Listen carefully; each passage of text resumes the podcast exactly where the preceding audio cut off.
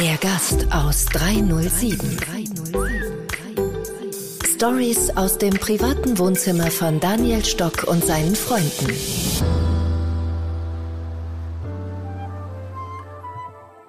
Herzlich willkommen zu meinem Podcast, der Gast aus dreihundertsieben. Heute bei mir Professor Doktor Med Janosch Winkler, der Arzt, der behauptet auch, die Überzeugung ist, man könnte hundertzwanzig Jahre alt werden, wenn wir uns artgerecht verhalten. Der Arzt, der mir und uns allen hilft, gesund alt zu werden und der die Einstellung der etwas anderen Gesundheit hat. Und dafür freue ich mich sehr, Janosch, dich heute begrüßen zu dürfen. Gerne, Daniel. Hallo und viele Grüße. Auf geht's zu einem neuen Abenteuer. Das heißt, wir haben schon mit unserem Verhalten, mit unserem Einkaufsverhalten ein bisschen es in der Hand, auch Produktion, Handel zu verändern. Was kann ich jeden Tag im Kleinen dafür beitragen? Ich glaube, diese Message ist wichtig, die du abgegeben hast. Es ist die Arroganz der Menschen, nicht nur was den eigenen Körper betrifft, sondern auch die Umwelt. Dass wir damit glauben, umgehen zu können, wie wir es eben leider tun, nämlich nicht artgerecht. Und dass wir auch meinen, wir würden dafür nie eine Quittung bekommen. Wenn jeder auf der Welt diese eigene Energie schon lebt und es richtig macht, sich selber reduziert, dann hat er schon den größten Teil dazu beigetragen. Dass diese Mutter Natur uns ein wirklich hervorragendes, kompetentes Immunsystem an die Hand gegeben hat. Und es geht uns ja allen so. Wir alle versuchen, einen gewissen Lifestyle unter einen Hut zu bringen. Wir alle versuchen, die Einkaufsliste im Leben abzuarbeiten, die tägliche Struktur, die Ziele, den durchgetakteten Terminkalender, der Stress, der nicht mal im Urlaub nachlässt, wo man sich oft gar nicht mehr sagen getraut, dass man im Urlaub ist, weil man ja immer irgendwie funktioniert. Und äh, ob ich jetzt mit der Familie unterwegs bin, mit den Freunden, ob ich jetzt einen Smoothie trinke, ein Glas Wein, ich versuche, einen geilen, gesunden Lifestyle unter einen Hut zu bringen. Und diese Frage hole ich mir bei dir, lieber Janosch. Wie funktioniert es und was sind die Anforderungen an mich selber, hundertzwanzig Jahre alt zu werden? Ja, Daniel, die Aufgabe steht ja vor uns allen letztendlich. Eine Riesen-Challenge, denn was meine Passion ist, ist Wissenschaft, sind Zahlen, Daten, Fakten, sind Dinge, die wirklich nicht mehr diskutabel sind. Also wenn ich jetzt den Stift, den ich hier in der Hand halte, wenn ich den fallen lasse, dann weiß jeder, solange ich auf diesem Planeten Erde bin, dieser Stift fällt nach unten. Das Gesetz der Schwerkraft funktioniert einfach. Das funktioniert hier, das funktioniert an jedem Ort dieses Planeten. Und ob ich jetzt das Gesetz der Schwerkraft kenne oder nicht, ob ich das beschreiben kann oder nicht, ob ich das in eine Formel pressen kann oder nicht, das ist wurscht. Es gibt Grundgesetze und ich liebe und schätze diese wissenschaftlichen Grundlagen, über die man eben heute nicht mehr diskutieren kann. Das steht auf der einen Seite, das ist sehr nüchtern, weißt du, das sind Zahlen, Daten, Fakten. Das ist eben das, das Wissen zum Beispiel der Genetiker, die eben für jedes Lebewesen eine genetisch determinierte Lebensspanne definieren können. Und für uns Menschen, sage und schreibe, sind hundertzwanzig Jahre einprogrammiert. Nur, das wird ja wenig kommuniziert. Es wird ja immer äh, verwiesen darauf, ja, äh, oder wenn ich in den Seminaren frage, was schätzt ihr, wie alt werdet ihr? Dann sagen die meisten achtzig, fünfundachtzig, neunzig sind schon mutige. Also wenn der liebe Gott uns zuhören würde, wenn die sagen, ja, bei achtzig ist Schluss, dann sagt er, ey, ich habe euch hundertzwanzig Jahre eingebaut. hundertzwanzig Jahre. Und ihr gebt bei achtzig schon den Löffel ab. Also es ist die Frage, warum ist unser Fokus so darauf, dass äh, alt älter werden, dass das immer verbunden ist mit ja, Gebrechlichkeit, mit Krankheit, mit Einschränkungen. Und natürlich spielt der Lifestyle dazu eine große Rolle. Und ich definiere ja Gesundheit deshalb auch ein kleines bisschen anders. Ja, es gibt die W H O-Definition, die ist auch okay. Ich definiere Gesundheit aber so. Gesundheit ist das Überwiegen artgerechte Entscheidungen. Du hast es ja im, im Intro schon gesagt, letztendlich diese hundertzwanzig Jahre, das kann nur funktionieren, wenn man sich artgerecht verhält, also in meiner Welt, in meiner Sprache artgerecht verhält. Artgerecht heißt ja nicht nur als Mensch, sozusagen die Art Mensch, sondern äh, artgerecht ich mich persönlich in meiner Art als, ja. als drei D, als D N A Daniel Stock, oder definierst du artgerecht? Artgerecht heißt mit der Natur. Also die große Challenge für uns alle ist back to roots. Jede Entscheidung, die wir treffen zu unserem täglichen Leben, und da kommen wir dann sofort auch in Richtung, wie sollte unser Lifestyle aussehen? Jede Entscheidung sollte eine ein, ein Banner darüber haben, sollte eine, ein, eine Masterfrage drüber haben, und die lautet, mit welcher Entscheidung bin ich wieder dichter an meiner Natur, an Mutter Natur, an der Natur des Menschen. Und dann kannst du solche Fragen wie, äh, wie ist das mit dem Glas Rotwein, wie ist das mit dem Stress, wie ist das mit dem Sport, dann kann man viele Fragen mit dieser grundlegenden Wahrheit schon mal, ich sag mal, für sich selber besser beantworten. Aber jetzt, äh, lieber Janosch, ähm, jetzt sagst du hundertzwanzig Jahre, wenn wir back to roots an Mutter Natur kommen. Auf der einen Seite bekomme ich mit, wie stark wir die Mutter Natur schädigen, ja. wie wir sie vernichten, mhm. regelrecht. Ja. Ähm, ähm, die Tierwelt, Klima, Ozon, Öl, äh, Erderwärmung. Also wir gehen respektlos mit unserer Mutter Natur um, und im gleichen Atemzug verlangen wir von ihr, dass sie uns hilft, hundertzwanzig Jahre zu werden. Also du rennst offene Türen bei mir ein. Was mich seit Jahren auch als Arzt ärgert, ist die Arroganz der Menschen. Es ist die Arroganz der Menschen, nicht nur was den eigenen Körper betrifft, sondern auch die Umwelt. Dass wir damit glauben, umgehen zu können, wie wir es eben leider tun, nämlich nicht artgerecht. Und dass wir auch meinen, wir würden dafür nie eine Quittung bekommen. Und in meiner Welt ist artgerecht jetzt nicht nur der artgerechte Umgang mit sich selbst, das kann man ja nie loslösen. Artgerechtes Verhalten heißt ja für mich auch, das, was ich konsumiere, was ich der Natur entnehme, soll eben auch sich dort einpassen können in ein wirklich artgerechtes Gesamtkonzept. Also um es einfach zu sagen, die Ernährung, die in meinen Körper soll, muss natürlich auch artgerecht produziert und gewachsen sein. Also Massentierhaltung ist natürlich etwas, was in meiner Welt auch nicht artgerecht ist. Aber hier, ich sag mal so, in der Freiheit der österreichischen Berge, ja, ein Biorind, was ein, ich sag mal, glückliches Leben, artgerechtes Leben hatte, das gehört auch bei mir gerne auf den Speiseplan. Also es ist immer die Summe dessen, was Umwelt mit einem machen kann.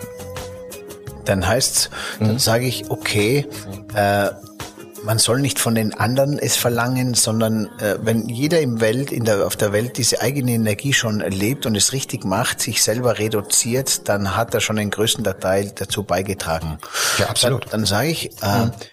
gerade jetzt in, beim anderen Interviewpartner, mhm. okay, ähm, dann brauchen ja wir hier in Europa uns nur bemühen, dann, äh, dann äh, setzen wir einen großen Teil dazu bei, dass es besser wird.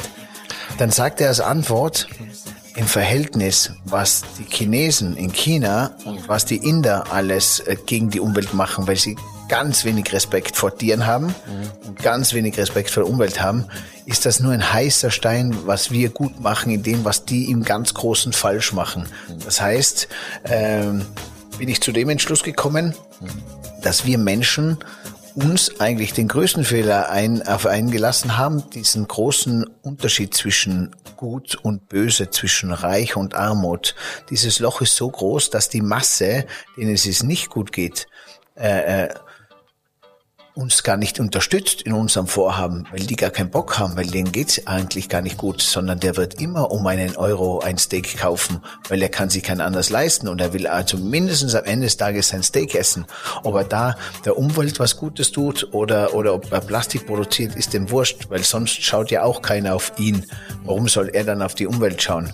Also da habe ich mir gedacht, vielleicht uns ist unser größter Fehler gewesen, unser Egoismus, dass wir die dass wir uns selber aus dem äh, aus dem Ausgleich gelassen haben, dass wir uns nicht, äh, dass wir nicht in einer Waagschale sind. Ja.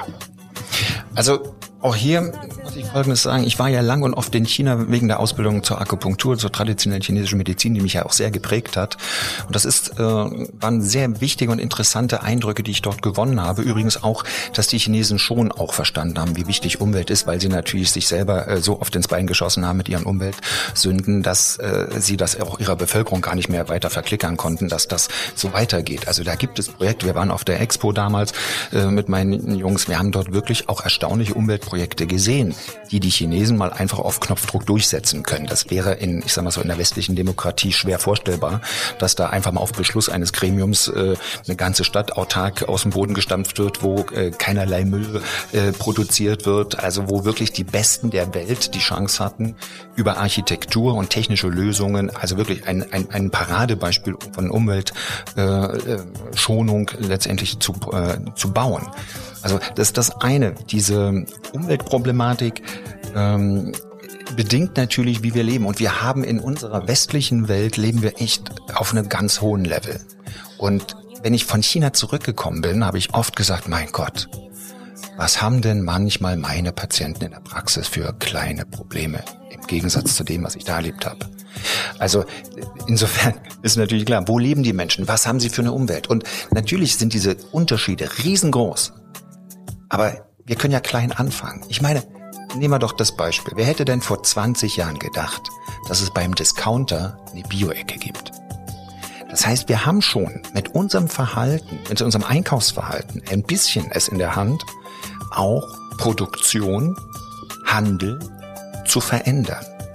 Und je mehr Informationen Menschen bekommen, dass es eben artgerecht ist, nicht zu viel Zuckerzeug, nicht zu viel Getreide, nicht so viel Fleisch zu essen, umso eher können wir auch unsere ja, Lieferanten, Produzenten dazu bringen, auf mehr Bio oder auf mehr artgerecht umzuschalten. Bio, Bio, Bio muss, Bio muss, ich sag mal so, Profit abwerfen. Das, was wir wollen, muss auch den Menschen in der dritten Welt letztendlich eine Lebensgrundlage bieten. Dann, dann haben wir gewonnen. Hast du richtig gut gesagt, äh, denn ich glaube nicht, der Chef von äh, Edeka, äh, der, der möchte, dass es ähm, die glutenfrei und bio gibt, sondern seine Kunden haben genau. das äh, gefordert. Oder er wollte Kunden gewinnen und nicht Kunden verlieren. Genau. Von sich aus sagt er nicht, ach, er hilft jetzt, die Welt ein Stück besser zu machen. Richtig. Sondern was haben wir als Endkonsumenten auch für eine, äh, sozusagen für eine Macht, jeder für sich dorthin zu gehen, wo es es gibt, dahin zu gehen, in diese Restaurants zu gehen, äh, diese Fortbewegungsmittel zu wählen. Das alles jeder für sich tagtäglich äh, zu verwenden, wo er sagt, hoppala, kein Ozon, kein Plastik, was kann ich jeden Tag im Kleinen dafür beitragen? Ich glaube, diese Message ist wichtig, die du abgegeben hast. Ja. Wir sollten uns einfach auch bewusst sein, dass diese Naturgesundheit nicht einfach für ewig gepachtet ist. Also wir müssen schon etwas dafür tun, auch für die eigene Gesundheit. Die wird uns einfach nicht geschenkt. Ja, wer glaubt, dass er eben gegen Naturgesetze dauerhaft verstoßen kann, ohne dass ihm da jemals eine Quittung präsentiert wird, der ist eben auf dem Holzweg.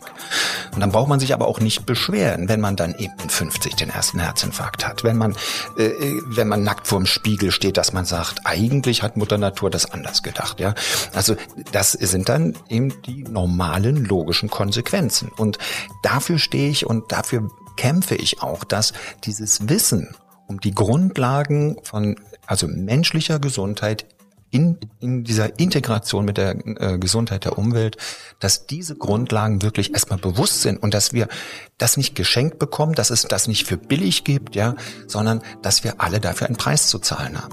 Und dieser Preis ist Aufmerksamkeit, dieser Preis ist verändertes Verhalten. Und da wissen alle Coaches auf diesem Planeten ja, wie schwer es ist, Gewohnheiten zu ändern. Aber das ist eine Chance. Und ich habe mit meiner ärztlichen Ausrichtung eine, ein ganz wunderbares Instrument ja in der Hand, um Menschen zu einem veränderten Denken anzuregen. Weil ich kann eben, wie ich es eingangs sagte, über ganz nüchterne, ideologiefreie Zahlen, Daten, Fakten etwas beweisen, wo die Menschen wirklich stehen. Ob sie das, was Mutter Natur, von mir ist auch der liebe Gott mit ihnen fort, ob das wirklich schon in ihrem Verhalten artgerecht ist. Danke, lieber Janosch. Heute bei mir das Thema, wie werde ich hundertzwanzig Jahre alt und wie kann ich persönlich das Leben für mich und für die Umwelt ein klein wenig unterstützen und vor allem dann zu verbessern. Und meine Frage auch, Janosch, was sind dann die Krankheiten der Zukunft? Was wird sich entwickeln? Welche Krankheiten werden sich in Luft auflösen? Welche werden an Wertigkeit verlieren? Ähm, Her. Vor vielen Jahren war AIDS ein ganz großes mhm. Thema. Heutzutage kommt mehr vor, spricht H I V, spricht keine mehr so intensiv drüber, als wie wenn es verpufft wäre. Ähm, jetzt, wenn ich den Corona-Fall äh, mhm. hernehme, es spricht auch keiner mehr davon, jetzt darf keiner an Corona sterben. Äh, früher, weil du sagst Herzinfarkt, Herzinfarkt war nichts anderes als oft eine Herzmuskelentzündung, also eine verschleppte Grippe auch, oder? Das heißt auch ein, eine ja. Grippeerkrankung oder wie wird es sich entwickeln? Ja, also Herzinfarkt ist schon differenzierter. Das ist äh, eine Möglichkeit, die du genannt hast mit der Herzmuskelentzündung. Aber es ist ja wieder die Frage, wo geht das hin? Kann man nur dann beantworten, wenn klarer wäre, wie viele Menschen auf diesem Planeten, wie sind wir selbst bereit, denn etwas dafür zu tun, dass Krankheiten aussterben. Und was ich mich immer wundere ist, es gibt ja dieses Wissen zum körpereigenen Immunsystem schon. Und ich bin felsenfest davon überzeugt, dass Mutter Natur uns in den wirklich Millionen Jahren, wo diese Spezies auf diesem Planeten sich entwickelt hat, dass diese Mutter Natur uns ein wirklich hervorragendes, kompetentes Immunsystem an die Hand gegeben hat. Das ist da, das, das ist in uns. Man kann es als Metapher sagen, das ist der innere Arzt, ja, von mir aus. Aber dieser innere Arzt braucht eben auch ein gefülltes Medizinköfferchen. Ich meine, die Mutter, Mutter Natur hat natürlich nicht gewusst, dass wir uns solchen Stresssituationen und solchen Vergiftungen aussetzen. Richtig, genau. Also deshalb, wenn wir eben, das wieder aufgreifen, wenn wir eben nicht bereit sind zu erkennen, dass wir ja selber hier einen großen Schaden in der Umwelt äh, anrichten, dass also die Atemluft sozusagen ein großer Faktor ist, der Krankheiten letztendlich fördert. Wenn wir nicht akzeptieren, dass wenn wir äh, die Ernährung nicht auf Naturen, auf Bio, auf Öko, auf Nachhaltigkeit umtrimmen, das heißt, wenn wir mit Farbstoffen, mit Konservierungsstoffen arbeiten, dann brauchen wir auch uns nicht wundern. Wir haben ja manchmal Veränderungen in unserer Ernährungsweise, die sind im Vergleich zu unserer ganzen menschlichen Dasein Geschichte nur ein Wimpernschlag. Ein Beispiel, nach dem Zweiten Weltkrieg, hat man mal jetzt berechnet, ist der allein der Fruktosekonsum in Westeuropa um achtzig Prozent gestiegen. Also wenn eine Spezies auf diesem Planeten lebt, über Hunderttausende und länger Jahre und auf einmal innerhalb von wenigen Jahrzehnten sich eine Komponente dramatisch verändert, da kommen wir gar nicht hinterher mit unserem Genom, das sich dann verändert. Das kann sich nur alle zwanzig, fünfundzwanzigtausend Jahre verändern. Frag die Genetiker, die Epigenetiker, die äh, bestätigen da, das, sodass wir hier also immer auch mit selbstgemachten Problemen zu tun haben. Und da könnten wir ja ansetzen. Wir könnten doch ansetzen, was, was war denn mal normal? Was war denn mal, als Mutter Natur auch noch intakt war? Was war denn die Lebensart von Menschen? Deshalb hat diese, diese ganze Idee von Paleo ist ja nicht, deshalb nicht verkehrt. Ich warne aber immer auch vor Extremen, weil, weißt du, sie saßen alle bei mir in, in der Praxis in Lüneburg auf dem Sessel und haben gesagt, dass sie total in die Richtung, also es waren die Vegetarier, es war die Hardcore-Veganer, es waren die Pestitarier da, es waren eben äh, verschiedenste, fast schon religiös-fanatische äh, Lifestyle-Vertreter da, wo ich immer entspannt sagen konnte, ja, vielleicht ist das dein Weg. Vielleicht hast du es ja auch geschafft, mit diesem Weg Qualität in deinen Körper zu bekommen. Weißt du, ein Veganer, der auf Qualität Wert legt in den Speisen, die er in sich nimmt, der kann wirklich Mutter Natur sehr nah sein. Also, wie, wie gelingt es letztendlich uns, diese Gesetze von Natur, die, ich sag mal so, wirklich Gott gegeben, Universum gegeben sind, das wäre die Begründung ist mir quasi egal. Aber diese Gesetze sind da. Diese siebenundvierzig essentiellen Stoffe müssen im Körper sein. Wir brauchen Sauerstoff zum Atmen, wir brauchen Magnesium für die Muskeln, wir brauchen Vitamin D für fast tausend äh, Regulationsvorgänge. Und kümmern wir uns doch vor allen Dingen darum, wie das im Körper aussieht. Und äh, da haben wir eben gute Möglichkeiten, Gott sei Dank, über Zahlen, Daten, Fakten dahin zu kommen. Sehr, sehr spannend und äh, sehr, sehr tiefgehend auch. Aber ist klar, es geht um unser größtes Risiko im Leben und das größte Risiko ist nicht das Finanzielle, auch wenn wir es oft vor uns großartig aufbauen, sondern das größte Risiko im Leben ist die Gesundheit. Manch einem wird es erst dann bewusst, wenn er die finanzielle Freiheit errungen hat, dann kommt er drauf, dass er gar nicht am Ende ist, sondern jetzt hat er ein Risiko und das ist die Gesundheit. Ja. Denn das, wenn die nicht mitspielt, nutzt alles andere natürlich auch nichts. Genau. Aber ich würde vielleicht nochmal den Gedanken aufgreifen, weil ich habe den Gedanken noch nicht ganz zu Ende gebracht. Deine Frage war ja vor allen Dingen, wo geht die Reise hin? Was werden es für Erkrankungen werden? Gerade jetzt durch Krebs, äh, durch die Corona-Zeit haben wir ja auch, kriegen wir ja ganz schön um die Ohren gehauen, was äh, an, mit Gesundheit passieren kann.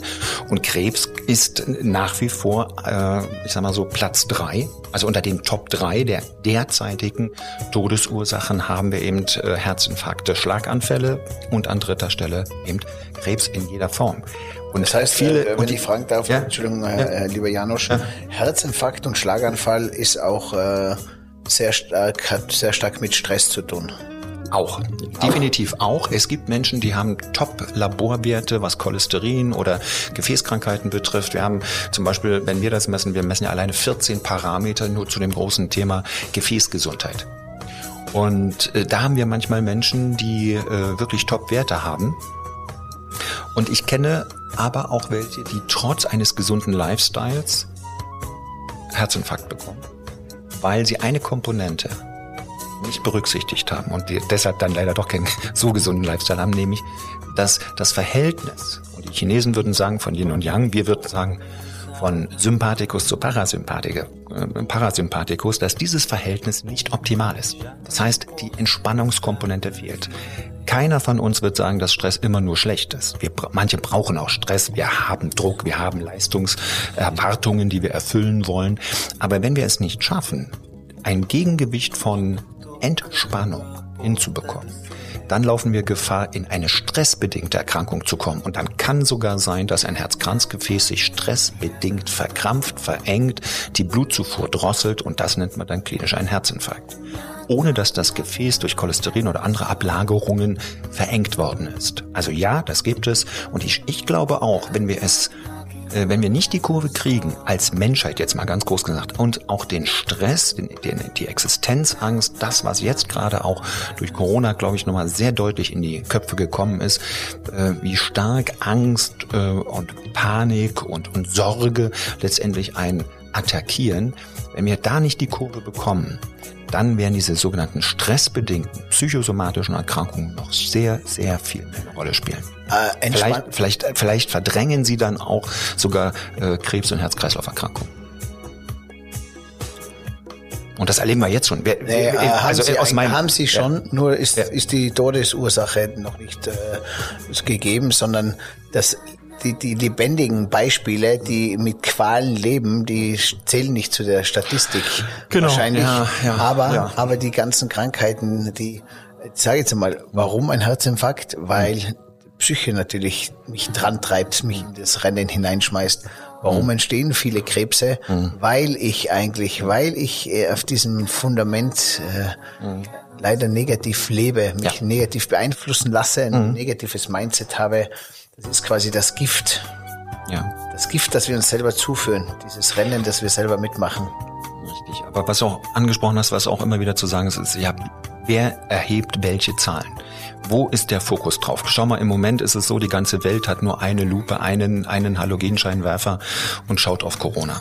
Ja, und auf einmal, äh, R K I-Institut sagt dann auch auf einmal, äh, wir haben nur noch dreihundertfünfzig bestätigte Grippefälle in dieser Saison gehabt. Ja, also weil man da gar nicht mehr so hinschaut auch. Und so ist es immer die Frage, was gucke ich mir an, welche Zahlen nehme ich? Und das ist sehr schwer. Da bin ich auch, ehrlich gesagt, äh, immer in der Zwickmühle, welche Zahlen, die dann von wem veröffentlicht werden, wo hat man wie hingeschaut, wie sind die Zahlen zustande gekommen. Das ist eine, eine ganz schwierige Situation, aber was die grundsätzliche Frage von Krankheiten in der Zukunft betrifft, äh, werden wir uns mit diesen vier wirklich auseinandersetzen müssen. Herz-Kreislauf, also sprich Schlaganfall, Herzinfarkt, Krebserkrankungen und psychische Erkrankungen. Und die Krankenkassen in Deutschland, wenn die ihre äh, Diagnosestatistiken veröffentlichen, da hast du ja zum Teil einen exponentiellen Anstieg dieser psychosomatischen oder psychischen Erkrankungen. Und aus meinem ärztlichen Netzwerk kriege ich nur äh, wirklich keine schönen Meldungen aus dem Bereich der Kinder- und Jugendpsychiatrie, dass man dort wirklich, tja, fast schon von einer Triage reden kann, dass man dort wirklich gar nicht mehr äh, der, der Flut der notwendigen psychiatrischen Intervention, dass man der gar nicht mehr Herr wird. Gerade im Moment eben auch durch die äh, Corona-Pandemie. bekommen wir natürlich draußen in unserer teilweise heilen Welt gar nicht so mit, beziehungsweise wollen wir auch gar nicht mitbekommen, denn wir wollen ja selber das Leben positiv zelebrieren, Freunde treffen, gut essen gehen und schauen natürlich weg von diesem wahren Leben, das uns natürlich auch hinter den Mauern äh, bevorsteht. Äh, aber deswegen glaube ich ganz wichtig, ganz interessant, Janosch, dass wir uns da mal über unterhalten. Hey Leute! Und folgt mir gerne auf Instagram und YouTube. Holt euch überall die Abos und leitet, teilt gerne den Podcast an eure Freunde. Danke, euer Daniel. Wie kann ich mit einem positiven Mindset, mit Good Vibes Only und mit einem Lächeln und Strahlen am Tag auch äh, in hundertzwanzig Jahren äh, dazu steuern, beziehungsweise was kann ich mit diesem Mindset auch gegen Krankheiten äh, äh, erreichen? Also ich glaube, jeder von uns hat auch eine ganz ureigenste Stimme, die einem sagt, wenn irgendwas passiert, ähm, gesundheitlich im Leben, hätte ich es verhindern können, hätte ich was machen können. Und selbst wenn einen dann irgendwas erwischt, wäre ich mit meinem Mindset, glaube ich, ganz gut aufgehoben zu sagen, du, ich habe wenigstens vorher alles in meiner Macht Stehende getan, um Mutter Natur nicht zu enttäuschen, um also auch diese wissenschaftlich abgesicherten Gesetze zu erfüllen. Und das sind ja äh, Dinge, die sind sicher in deinem Podcast auch schon oft gefallen und da trage ich auch sicher die eine oder andere Eule nach Athen. Da geht es immer um die großen Bereiche Bewegung. Bewege ich mich artgerecht? Ernähre ich mich artgerecht? Entspanne ich mich artgerecht? Und bin ich auch von dem Bereich der Emotionen, der Liebe, der Liebe zu mir selbst, der Liebe zu anderen Menschen und der Liebe eben zu Tieren und zur Natur, bin ich dort wirklich äh, angekommen oder bin ich da noch völlig auf einer falschen Spur? Und wenn man alleine diese vier äh, Parameter, also Ernährung, Bewegung, Entspannung, Liebe, Emotion, wenn man das äh, im Fokus haben würde und dort die überwiegende Anzahl der Entscheidungen pro Tag artgerecht fällt, dann ist man auf einem guten Weg, auch die hundertzwanzig zu schaffen. Und ich bin kein, äh, ich bin kein, kein Gott. Ich mache, ich bin ein Mensch. Ich äh, bin auch voller Fehler gewesen und habe immer auch Fehler, kämpfe auch äh, jeden Tag äh, mit diesen vielen Entscheidungen, ob sie artgerecht sind oder eben nicht. Aber die überwiegende Anzahl. Das wäre meine Definition eben auch von Gesundheit und von einer Option, gesund alt zu werden, wenn ich die überwiegende Anzahl, die Mehrheit dieser Entscheidungen so treffe, dass Mutter Natur mit mir zufrieden ist, dann müsste es auch funktionieren. hundertzwanzig Jahre gesund alt zu werden, ein ganz großes Ziel. Natürlich nur, wenn man gesund ist. Jetzt heißt es auch, dass man mit Eigentherapie, mit Eigenheilung, der Körper mit seiner Eigenheilung viel dazu beitragen kann, die ganzen neurosomatisch, dass das ganz ein wesentlicher Punkt auch ist. Wie funktioniert das? Beziehungsweise Äh, was hat es mit der Angst auf sich? Dass wir alle so viel Angst haben, ist das auch ein Krebsauslöser? Man sagt ja auch oft, äh, Menschen, die sich zu viel Sorgen machen und zu viel Angst haben, die äh, ja, spritzen sich Eigengift in den Körper. Ja. Und ja, das kann man auch äh, biochemisch, und das ist ja immer mein Ansatz, wo äh, man kann viel philosophieren, man kann sehr viel theoretisieren, aber mir ist wichtig, was macht denn Angst biochemisch zum Beispiel mit uns? Und es gibt ganze Kongresse, die beschäftigen sich nur mit einem einzigen Thema, Neuropsychoimmunologie. Also was macht die Psyche mit unserem Immunsystem? Das heißt, was macht Druck und Stress? Und das ist wissenschaftlich schon längst klar, schon längst, schon lange vor Corona klar. Je stärker der Stress, umso weniger ist dein Immunsystem in der Lage, sich zu wehren gegen Krebszellen, gegen Erkrankungen jeder Art. Und das macht eben die Bedeutung von einer Psychohygiene so enorm wichtig. Also das äh, sollte etwas sein, was uns wirklich immer umtreibt, hier zu schauen, dass wir eben auch unserer Psychoregulation etwas in die Hand geben, was dann funktionieren kann. Jeder Medizinstudent lernt, dass zum Beispiel das wichtigste Stresshormon, Adrenalin, ich glaube, das ist auch das bekannteste vom Namen her, dieses Stresshormon ist dazu da, uns in die Lage zu versetzen, wenn eben der Säbelzahntiger um die Ecke kommt, etwas zu tun. Also entweder zu entscheiden, ich kämpfe jetzt mit dem, weil ich habe eine Chance gegen den, dann kämpfe ich. Dann brauche ich aber ne, fitte Muskeln, da brauche ich einen Blutdruck, der ein bisschen höher ist, dann brauche ich einen scharfen Blick und ich brauche ähm, äh, ganz schnelle Reaktionen. Oder ich entscheide mich mit dem Adrenalin, äh, dass ich wegrenne. Aber auf alle Fälle muss ich was tun. Wenn ich, wenn ich jetzt aber kein Adrenalin habe, dann stehe ich vor dem Säbelzahntiger und sage, ja, weder so noch so. Nimm mich, friss mich, hier stehe ich. Also Adrenalin ist etwas, was wir brauchen, um mit Stress umzugehen.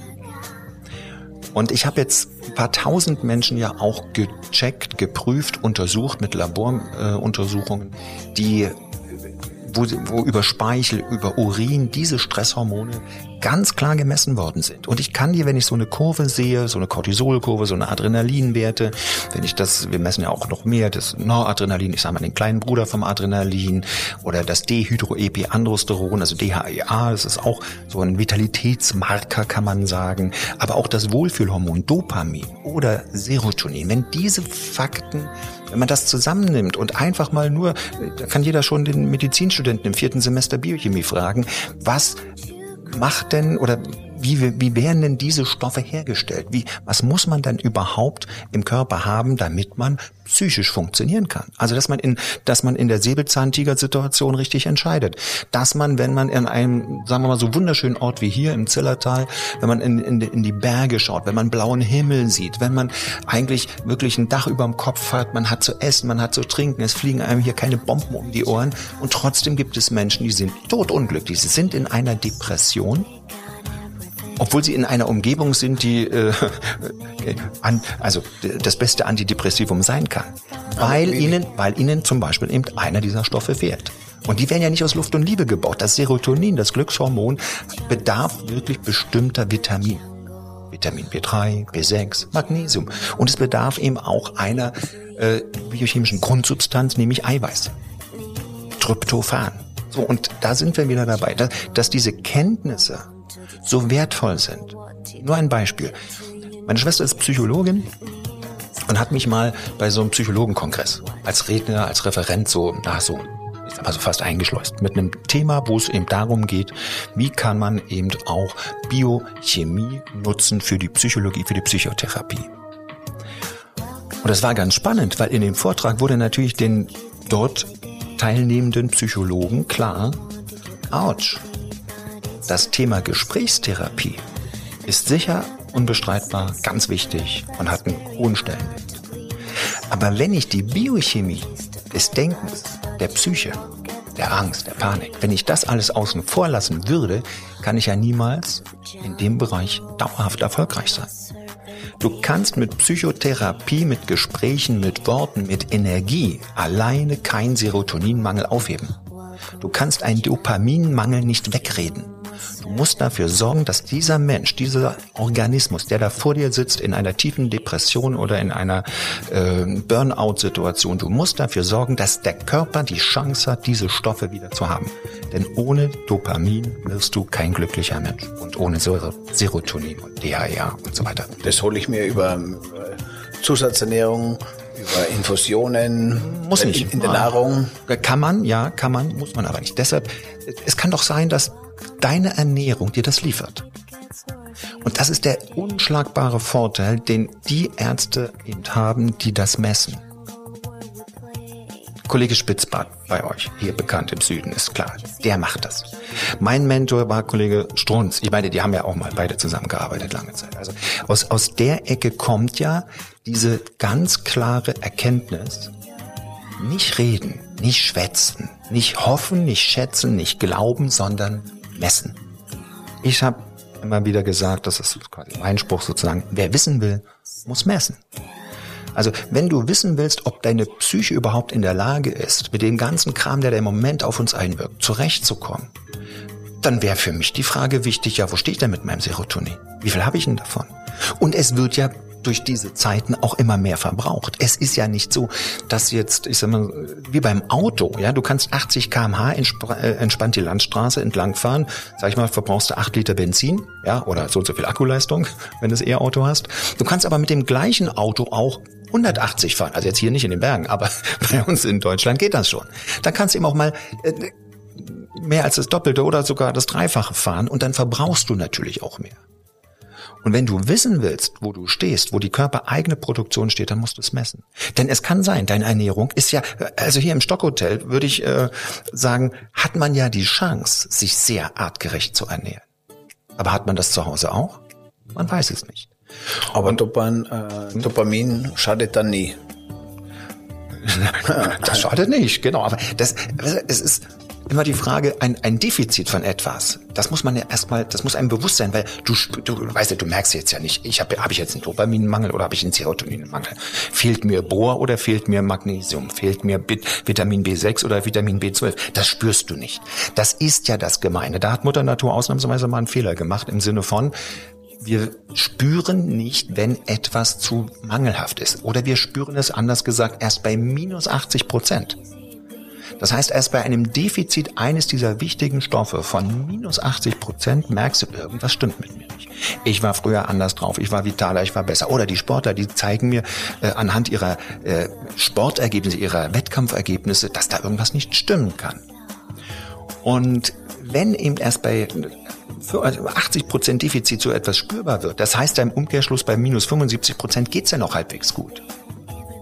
Und das ist dann eben auch etwas, wo wir eben angreifbar sind. Wir laufen dann mit offenem Visier.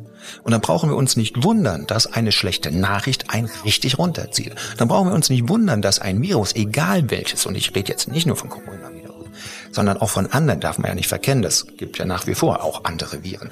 Wenn man eben mit offenem Visier rumläuft, dann braucht man sich nicht wundern, dass auch diese Krankheiten zuschlagen, diese Viren zuschlagen, diese Bakterien zuschlagen. Und weißt du, mir macht da auch ehrlich gesagt keiner mehr was vor. Ich habe jetzt dreizehntausendfünfhundert Laboraufträge in Auftrag gegeben oder generiert in den letzten Jahren. Und ich weiß ja, wo die meisten stehen. Ich kenne ja, ich messe ja Vitamin C, ich messe Vitamin D, ich messe das Aminogramm und andere Dinge. Ich weiß ja, was von der Ernährung bei den Menschen ankommt.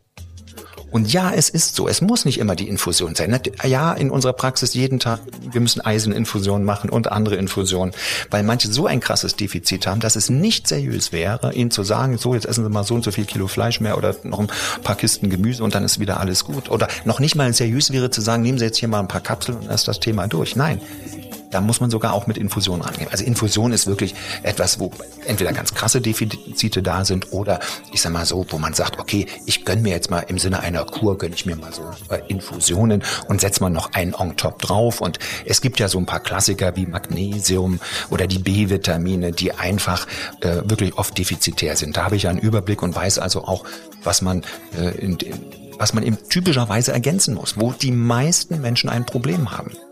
Und das ist eben durch diese Spezialisierung, durch die Molekularmedizin einfach mit Zahlen, Daten, Fakten auf den Tisch gekommen. Und das ist deutlich, mit den Zahlen zu arbeiten und dann den Menschen aufgrund dessen eine Handlungsanweisung zu geben. Jeder bekommt also bei mir eine maßgeschneiderte Empfehlung für das, was er tun kann. Und das bezieht sich auf Essen, Trinken. Und ja, wenn es nötig ist, auch auf Nahrungsergänzungsmittel. Und ja, wenn es nötig ist, auch auf Infusion. Also höchst interessant wieder, könnt ihr stundenlang zuhören. Also besucht auch einmal den äh, lieben Janosch Winkler von Damed äh, in seiner Arzt- Arztpraxis oder auf seiner Homepage äh, molekulare Medizin, Schmerztherapie, traditionelle chinesische Medizin. Und war vor allem auch, äh, wie man gesund alt wird. Und äh, wie ich rausgehört habe, es äh, lässt sich nicht vermeiden, wirklich zu messen und wirklich das absolute, sein eigenes Ich-Resultat abzufragen, um dann zu agieren, reagieren äh, und sich eigentlich auch besser zu fühlen, ähm, um sich da in dieser Welt, in seiner eigenen Welt dann nicht immer von links nach rechts schlagen und plagen zu müssen, sondern einfach mit viel Klarheit, ja, ein schönes Leben genießen zu dürfen. Wie hast du dich, lieber Janosch, selber verändert? Jetzt hat's geheißen, bei allen Sportrennen, die ich war, früher musste man dehnen, dann nicht dehnen, dann Anspannung, aerober Bereich, anaerober Bereich, dann knieschonend, äh, ähm, es verändert sich alles. Dann kam diese Milchphase, äh, Milch äh, als Kind, Milch ist das Wichtigste, der Körper braucht viel Milch. Heutzutage heißt es weg von Milch, weg, weg von Weizen. Man hat uns angefüttert mit Weizen, jetzt soll man alles wieder reduzieren. Mit den Tieren war es das das Gleiche. Wie ist es allgemein mit dir und mit deiner Medizin? Was für eine Veränderung hast du selber mitgemacht? Also ich durchlaufe quasi eine Metamorphose, die wahrscheinlich nie aufhören wird. Also ist, wenn, wenn du im Studium, im Medizinstudium schon viel zu oft diesen Satz hörst, da kann man nichts mehr machen, das ist so. Dann rebelliert das in einem jungen Arzt, dann will man das nicht so hinnehmen. Dann sagt man, da muss es noch was anderes geben. Und äh, natürlich habe ich miterlebt, so genau solche Veränderungen wie das mit dem Cholesterin. Ja, das also, äh, ich kann mich noch gut entsinnen, in der, in der ersten Klinik, wo ich ausgebildet wurde, jeder, der da einen bestimmten Cholesterinwert hatte, der bekommt eben einen Cholesterinsenker. Heute weiß man, dass man durch Lifestyle-Veränderungen vielen Menschen zu einem guten Fettstoffwechsel verhelfen kann, wo dann auch diese Parameter sich ändern. Und ich habe dann diese Experimente ja auch mit mir gemacht. Ich hatte auch äh, ein Cholesterin von zweihundertdreiundsechzig, wenn ich mich äh, eben nicht artgerecht verhalte. Und dann habe ich aber auch gesehen, wie ich diese Werte verändern kann durch mein aktives Verhalten. Und das war für mich eine Lernkurve, die ging nicht immer steil gerade nach oben, das muss ich sagen. Und ich war auch ähm, sicher im eigenen Lifestyle eine Zeit arrogant, zu glauben, dass mit so ein bisschen Sport und so ein bisschen gesunder Ernährung, dass man da hinkommt. Aber erst die, dieser Spiegel, der einem vorgehalten wird, wenn gemessen wird, wenn deine Muskelmasse gemessen wird auf so einer Bioimpedanzanalyse, dann siehst du eben, ob das, was du als Sport bezeichnet, wirklich schon das ist, was Mutter Natur von dir erwartet, dass du eben einen ordentlichen Anteil an Muskulatur hast. Und Gewicht abnehmen oder das große Gewichtsproblem hat ja, äh, ich sag mal, sekundär mit Fett zwar zu tun, aber du willst ja eben vor allen Dingen Muskulatur aufbauen, damit du Fett verlierst. Nur mal so, als ein, als ein Beispiel, was man eben äh, auch am, an meinem eigenen, meiner eigenen Metamorphose erlebt hat. Und ich war äh, knappe hundert Kilo, ja.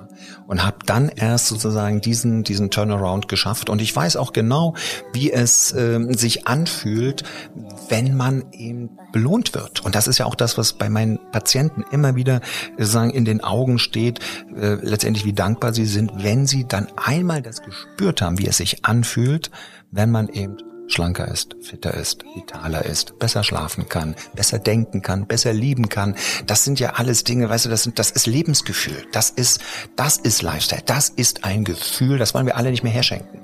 Nur, man muss erstmal dahin kommen. Und das war bei mir ein langer Prozess. Ja, und äh, im Studium schon, wie gesagt, diese, äh, erstmal diese Einschränkung, nö, da kann man nichts mehr machen. Dann eben auch die äh, Veränderung, also die nächste Zuwendung dann auch zur chinesischen Medizin und dann immer mehr dieser, dieser unbändige Drang herauszufinden, warum funktioniert dein Körper nicht. Einer hat mal gesagt, du bist ja wie ein Trüffelschwein, du suchst ja wie so ein Trüffelschwein nach diesen Ursachen, warum menschliche Regulation nicht funktioniert. Ja, man muss dann auch mal in die Tiefe gucken, man muss auch mal im Dreck wühlen, man muss auch mal äh, die Stuhl, den Darm untersuchen, man muss auch mal letztendlich nach verfaulten Zähnen schauen oder nach gestörten Narben. Also so eine, äh, so eine Systemanalyse mal zu machen, das äh, ist das, was mir die größte Metamorphose letztendlich selber auch ermöglicht hat. Also äh, insofern gibt es leider nie immer nur diesen einen Weg. Ja, bei dem einen ist es eben eine Ernährungsumstellung, bei dem anderen ist es der verfaulte Zahn, bei dem anderen ist es eine gestörte Narbe. Alles Dinge, die behindern können, warum wir uns nicht so fühlen, wie wir uns fühlen wollen und warum wir eben auch vielleicht nicht gesund sind. Danke mal für deinen ganz, ganz wertvollen Input und für deine ganz äh Äh, wichtigen äh, Content, den du uns mitgibst, denn äh, Gesundheit ist ja das höchste Gut und das interessanteste Thema. Ich werde dich auf jeden Fall bei mir auch aufnehmen auf meiner myuweed, auf dem Gesundheitsportal. My für mich, da kommen, gibt's gute Produkte, you dann für Persönlichkeiten wie für dich und bei äh, we ist dann die Community, wo ich dann mich äh, sehr freue, wenn du auch diesen ein oder anderen interessanten Blogbeitrag äh, uns geben kannst, äh, den wir ein bisschen teilen mit unserer ganzen Community. Und da haben wir dieses ganz besondere Motto, Life can be better. Äh, myuweed steht für My, You and We, für mich, für dich, für uns, unter dem Motto, Life can be better.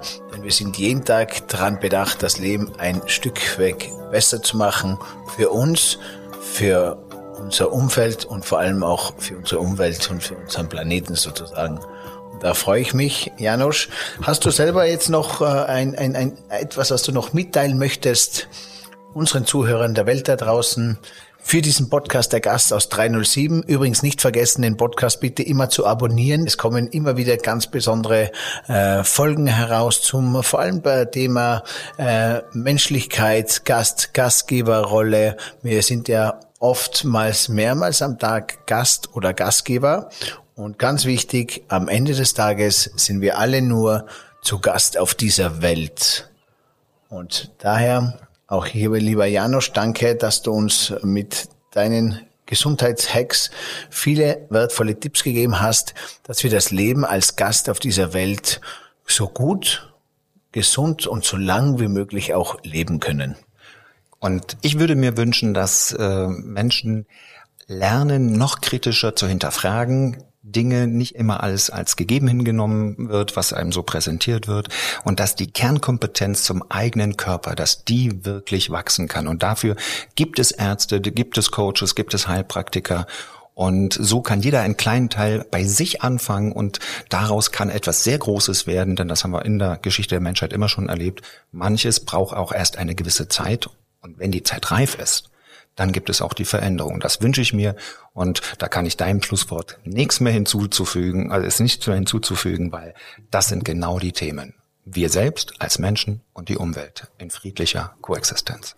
Und das hast du auch gesagt, Back to the Roots heißt ja nicht nur zurück zur Mutter Natur, sondern in dieser Message steckt natürlich auch drinnen, zurück zu sich selber, zurück in sich und äh, mit sich selber ein äh, gutes Leben zu führen. Und ich glaube, da wird sich nach außen alles andere genauso hindrehen, äh, wie es sein soll und wie es hingehört. Genau, vom kleinen Universum zum großen. Genau. Danke euch. Alles Gute. Danke euch, Professor Doktor Med Janosch Winkler und die Gesundheit des Lebens. Ich freue mich, wenn wir alle hundertzwanzig werden. Ciao, Servus, euer Daniel. Danke für den Support an myuweed punkt com, das coole und clevere Gesundheitsportal. Für mich, für dich, für uns alle. Lass dich inspirieren. Je stärker der Stress, umso weniger ist dein Immunsystem in der Lage, sich zu wehren gegen Krebszellen. Sondern das größte Risiko im Leben ist die Gesundheit. Und für uns Menschen, sage und schreibe, sind hundertzwanzig Jahre einprogrammiert. Also wenn der liebe Gott uns zuhören würde, wenn die sagen, ja, bei achtzig ist Schluss, dann sagt er, ey, ich habe euch hundertzwanzig Jahre eingebaut. hundertzwanzig Jahre. Life can be better. Wir sind jeden Tag daran bedacht, das Leben ein Stück weg besser zu machen. Mit welcher Entscheidung bin ich wieder dichter an meiner Natur, an Mutter Natur, an der Natur des Menschen? Ganz wichtig, am Ende des Tages sind wir alle nur zu Gast auf dieser Welt. Der Gast aus drei null sieben. Hey, und hier noch diese Info für dich. Wenn dir diese Folge gefallen hat, dann like sie oder teile sie mit deinen Freunden. Daniel findest du übrigens auf den üblichen Social-Media-Plattformen. Sein Name dort, entweder Daniel Stock oder Stoccanotti. Danke dir, danke dir und viel Spaß.